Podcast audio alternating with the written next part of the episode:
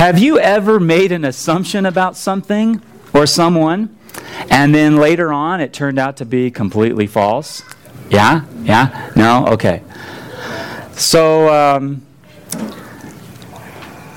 I, uh, my first impression the first impression that I gave to my wife, in other words, her first impression of me, was something along this lines. And I'm not, this is, this is, I'm not telling a story about her. Um, this is not something that she hasn't repeated um, dozens and dozens of times uh, over our marriage and our relationship together.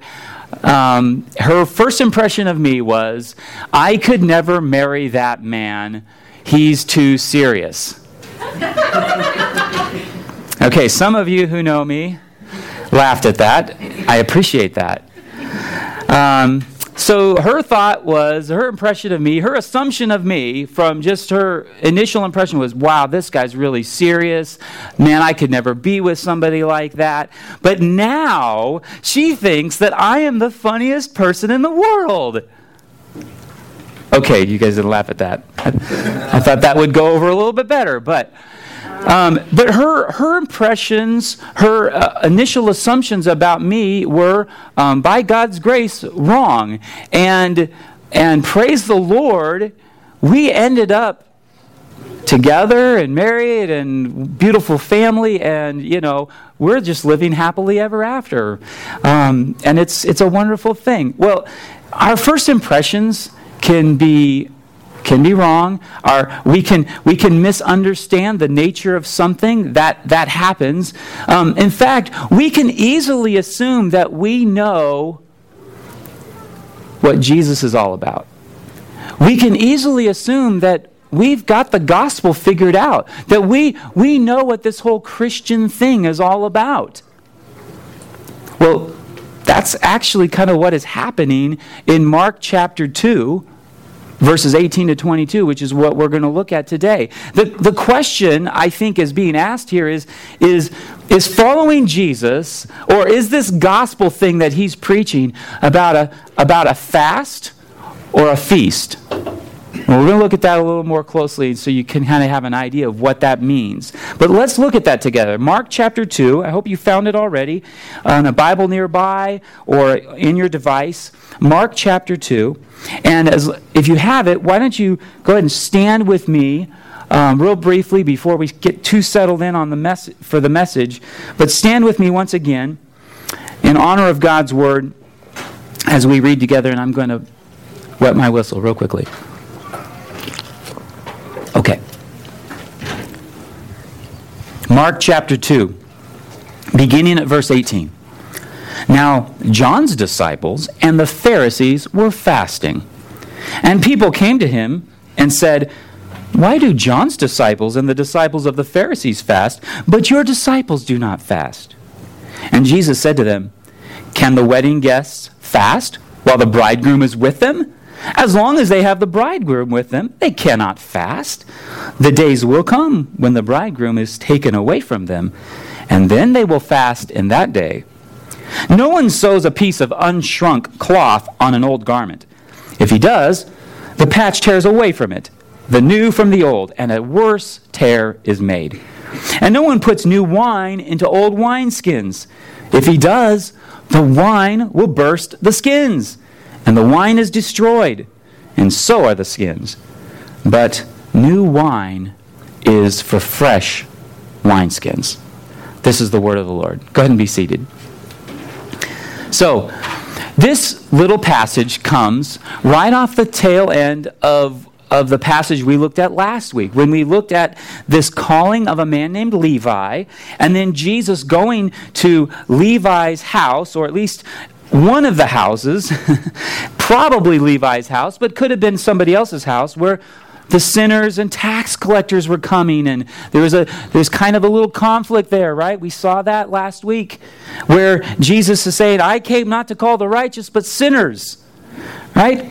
Well this passage of course is coming right on the tail end of that but it's really the third in a sequence of questions about jesus questions about Jesus.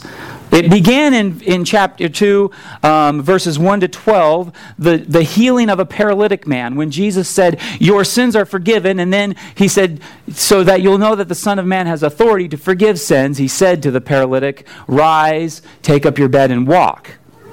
Well, the question that was asked, and this is significant, in verses 6 and 7 of chapter 2, the question was asked in their heart. The scribes were sitting there, questioning in their heart Why does this man speak like this? Hmm.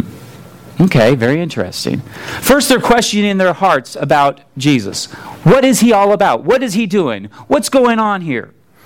And then in the last passage and last week we saw that the scribes of the Pharisees, they were they saw him eating with tax collectors and sinners and they said to Jesus' disciples, "Why does he eat with tax collectors and sinners?" So first they're speaking, they're questioning in their heart. Then they're questioning his disciples, and now in today's passage, they're actually coming directly to him, and they're saying, "Why are your disciples doing this?" And not doing what the other disciples are doing. So now we have a direct question. The whole, the whole, the whole uh, uh, uh, tenor of this passage, beginning at the beginning of chapter 2 and even going into chapter 3, is what's Jesus all about? What is this good news that he's been preaching? What does this mean? What is this good news of the kingdom?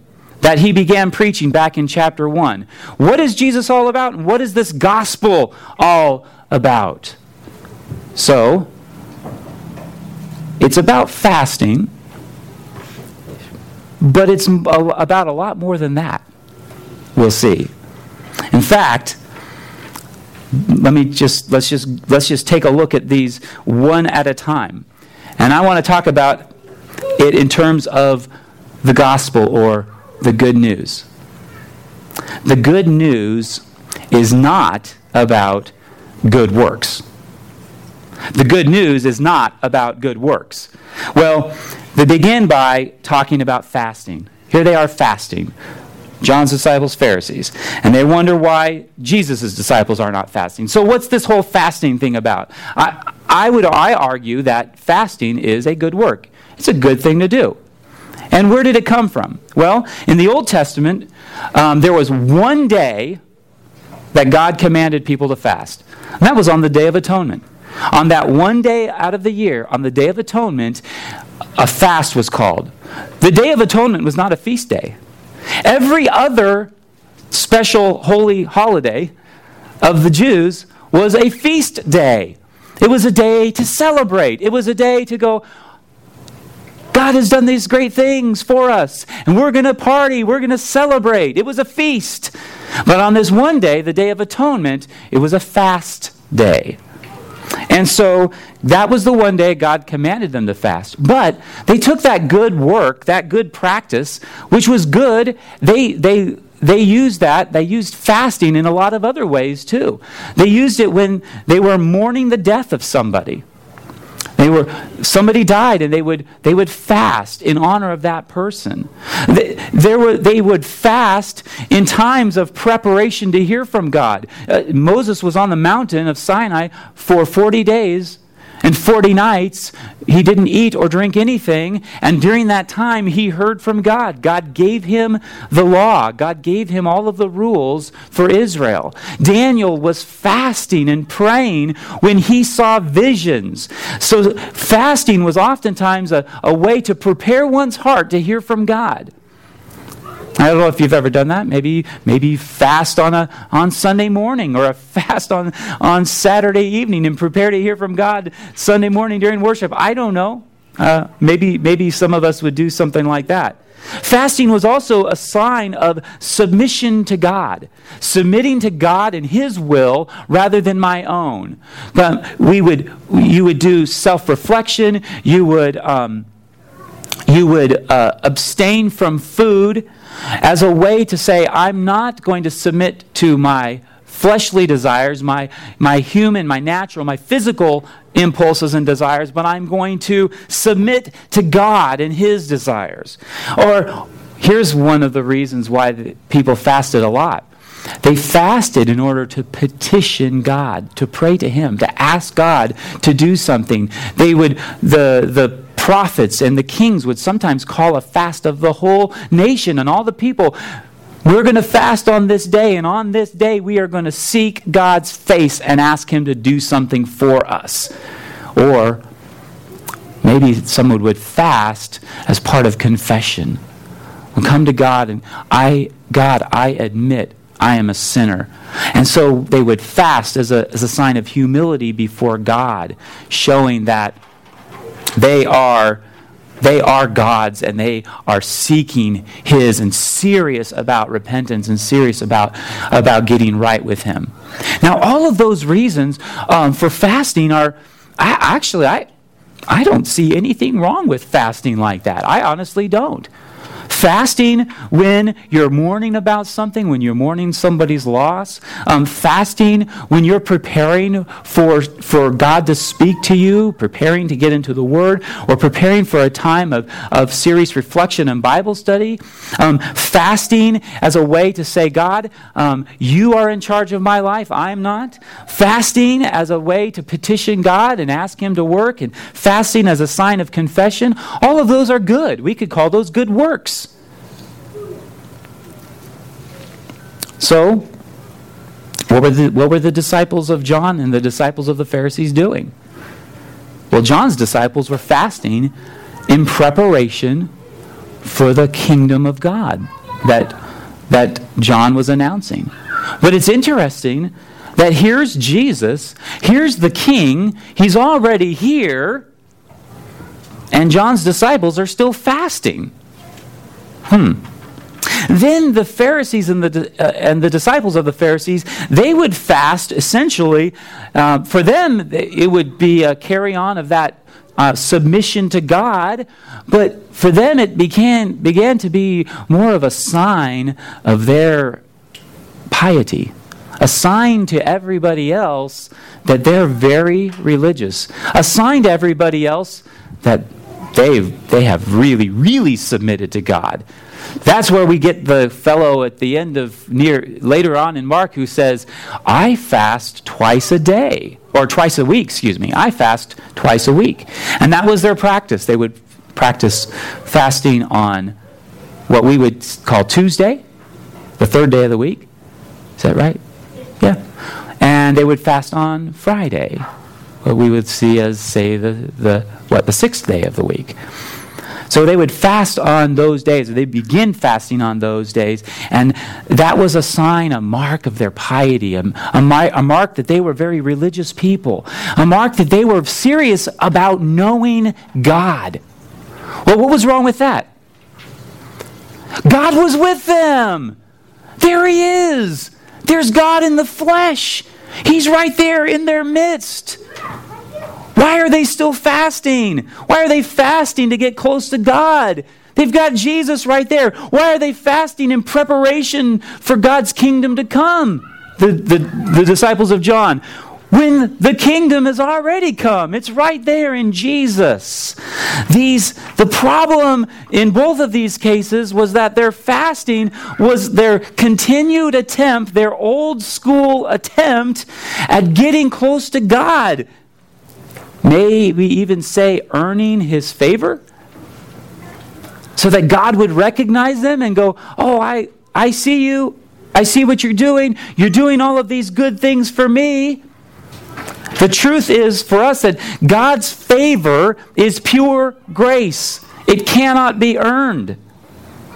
Not through fasting, not through giving, not through volunteerism, not through acts of service, not through any of those means, which in and of themselves can be very good things. We were created by God as His workmanship, created in Christ Jesus for good works. Absolutely.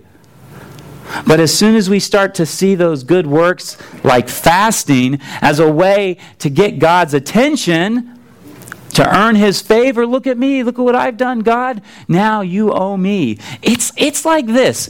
It's, it's like a, it's like if my daughters came to me and said, Daddy, can I have a dollar? Can I have, uh, you know, 50 cents or whatever? And I'd be like, well, sure. And I give that to them.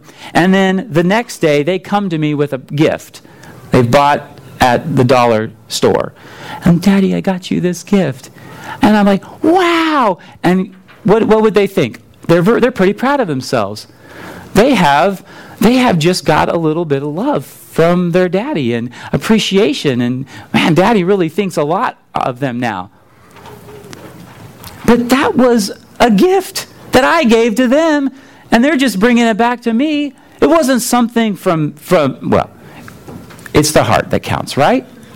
But, but we sometimes, what we do is we take that as children, we take all of the good all of the grace, all of the, the things that God gives us, and we grow up with them and we turn them into, well, God, you should love me now because I'm doing all of this for you. It's kind of like, that doesn't make any sense. It, that, it doesn't make any sense for, for us to take and go, okay, God, now you, you owe me. He doesn't owe us, we owe him. Because everything that we have, our life and breath and everything, is from Him. So he tells this parable. He actually uh, jump jump ahead a little bit if you're if you've got your eyes on Mark chapter 2. I hope you still do. Jump ahead a little bit to verse 21 where he tells this a couple of parables which have always kind of confused me in the past. Like, why in the world are, is this parable about a, a, sewing a piece of unshrunk cloth on an old garment or, or putting old wine, or excuse me, new wine into old wine? Why these parables, and how in the world do they relate to this question of fasting? But the, the, here's, the, here's the thing it's just as silly for us to attempt to earn God's favor through good works as it is inappropriate to try to sew a new patch on an old garment. Because as soon as it get these these garments did not they don't come to us they didn't come to us the the patches they didn't come to us pre-shrunk like a lot of the clothes that we buy nowadays right they don't they don't they didn't come like that then they were going to shrink they were going to get wet, they were going to get laundered, and they were going to shrink. And that unshrunk cloth would then make a worse hole in the garment. And that, that old or that new wine would go into these old wineskins that are already stretched out. And if it did that, that new wine would expand as it's fermenting and it would burst the wineskin, and the wineskin's ruined, and so is the wine. It's all toast, right? Just as, as, as kind of silly and inappropriate as it would be to do those things is for us to go to God and say, I'm fasting, woo! You see this, God? That's not what the good news is about. The good news is about is not about earning God's favor. It's not about the good works that we do for him. But what is it about? The good news is about good grace, not about good works. The good news is about good grace. So, verse 19, he says, Hey, can the wedding guests fast while the bridegroom is with them? The answer is no.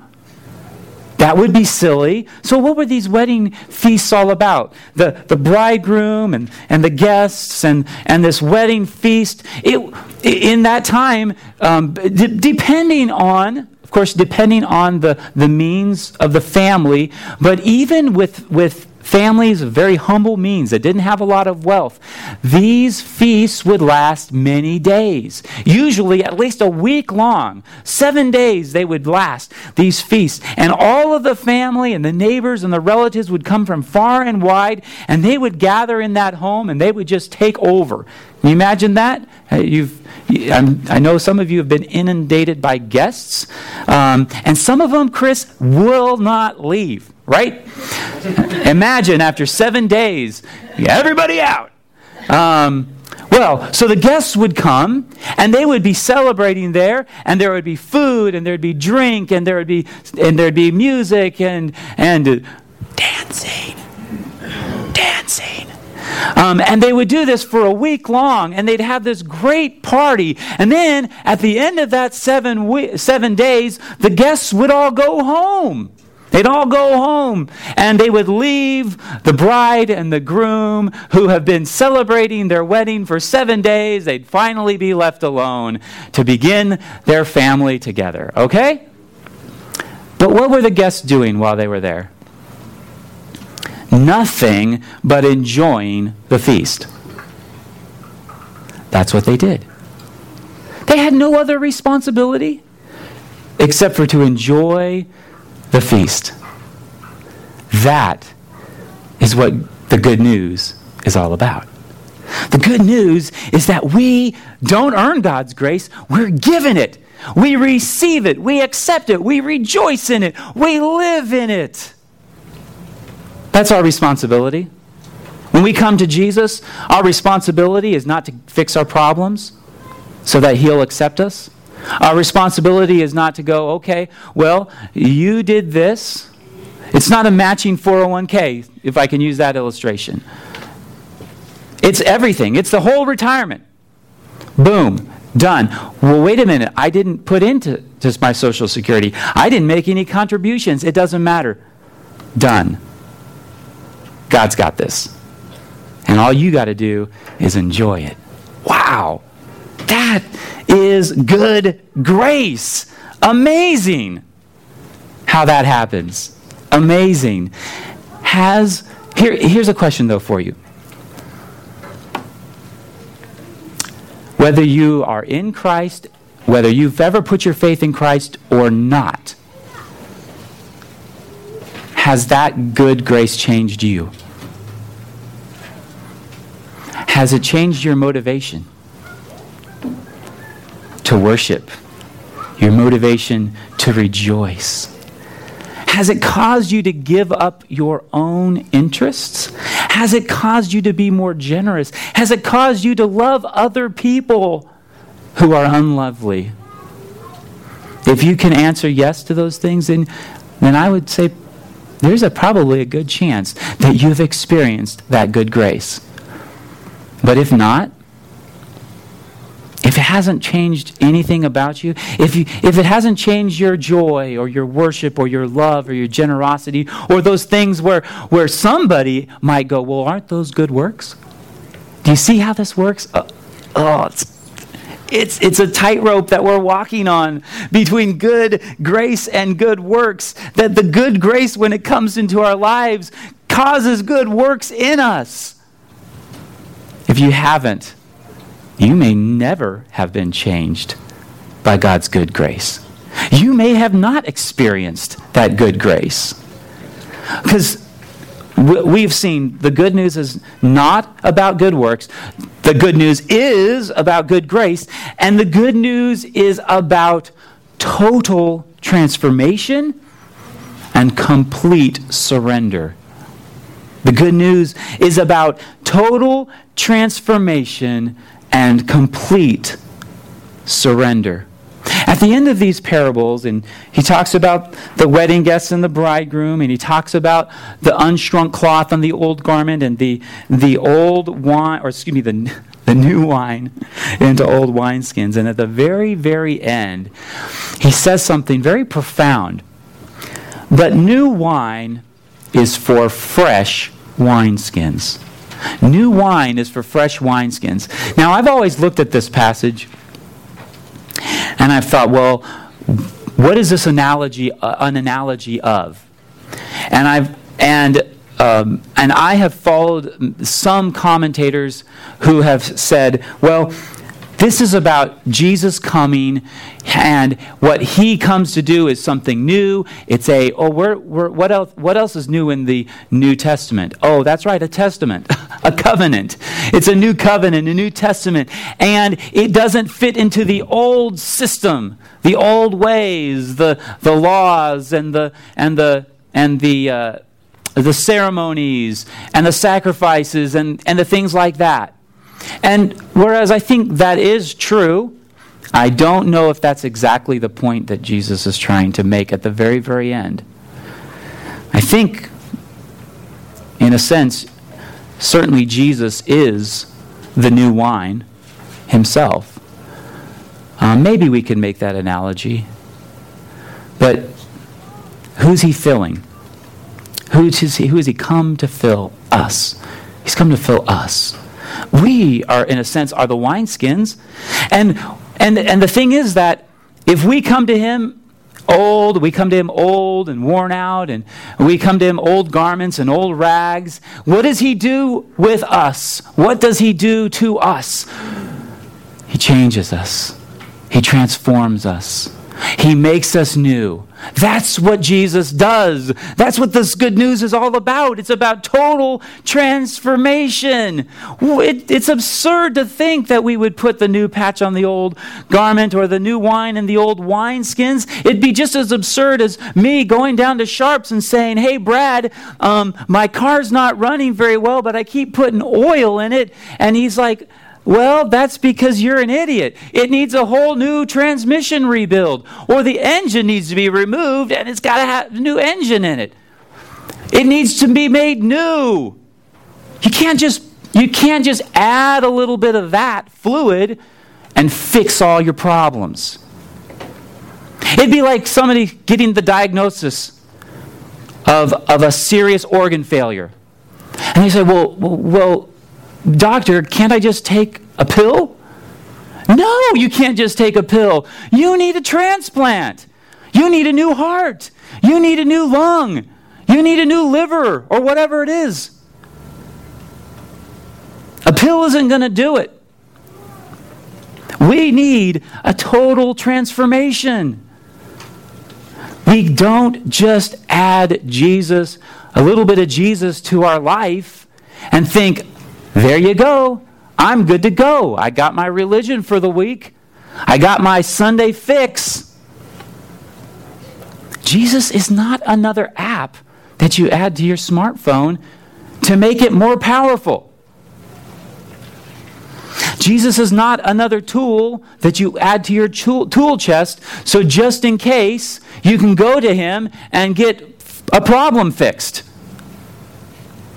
Jesus is not just another entree that you can add to the menu of your life to make it a little more spicy or a little more savory or a little more sweet. Jesus comes to totally transform us with the good news. The good news is about total transformation, and I said also complete surrender. And uh, many, many times, folks, the reason why we don't experience that transformation is because we haven't surrendered. What is it that is crowding out Jesus from your life? What is keeping you from total or complete, excuse me, surrender? The love of things, the love of people, habits and sins, that we need Jesus to come and transform. Complete surrender. If you want that, you need Jesus. You need to see Him as everything. Change, change this old garment.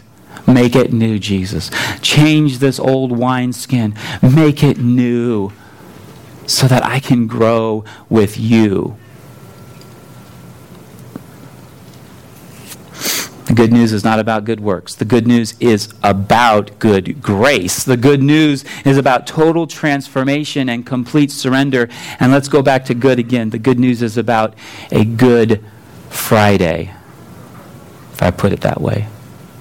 What happened on Good Friday almost 2,000 years ago? Verse 20 The days will come when the bridegroom is taken away from them and then they will fast in that day. The bridegroom taken away?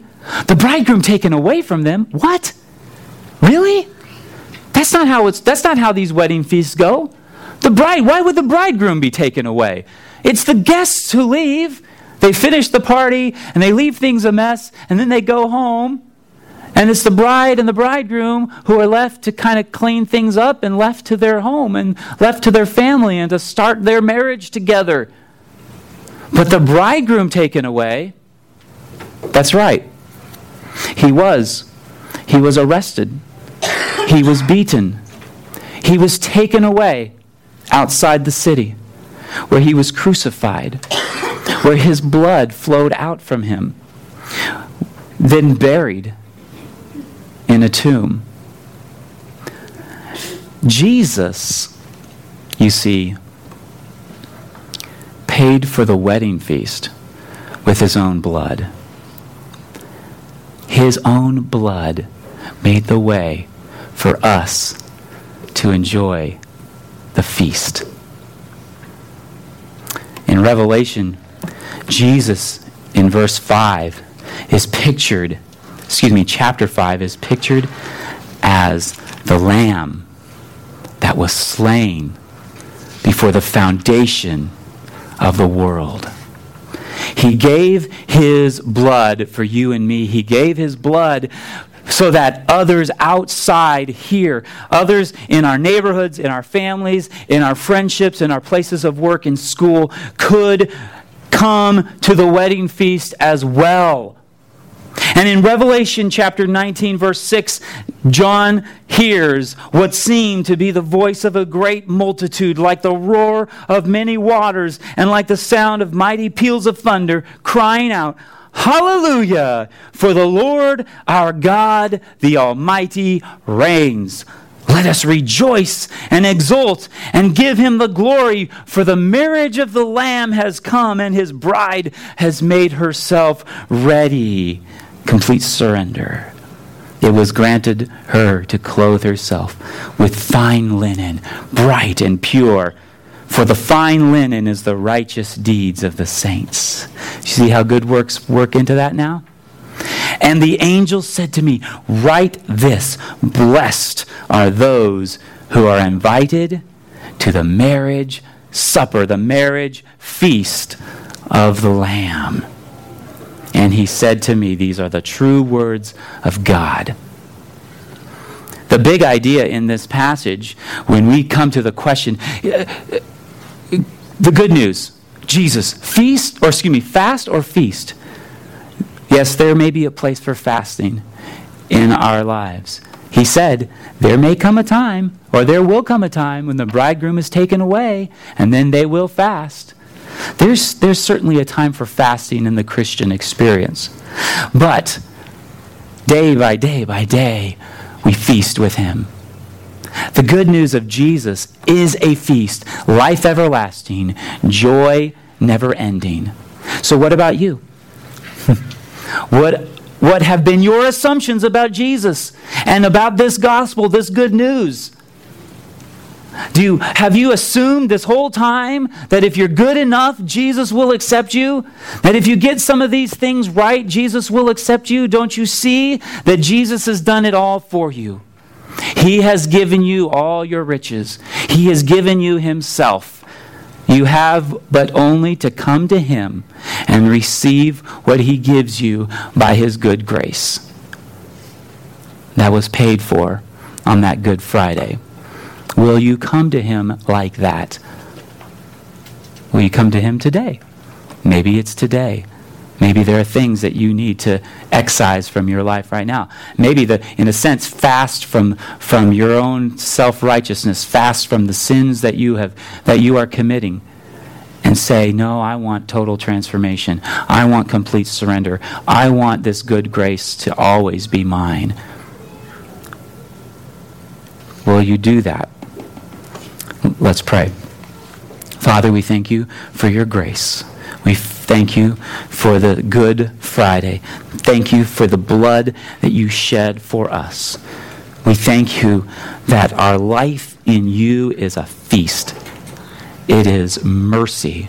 It is grace unending. We thank you for your glory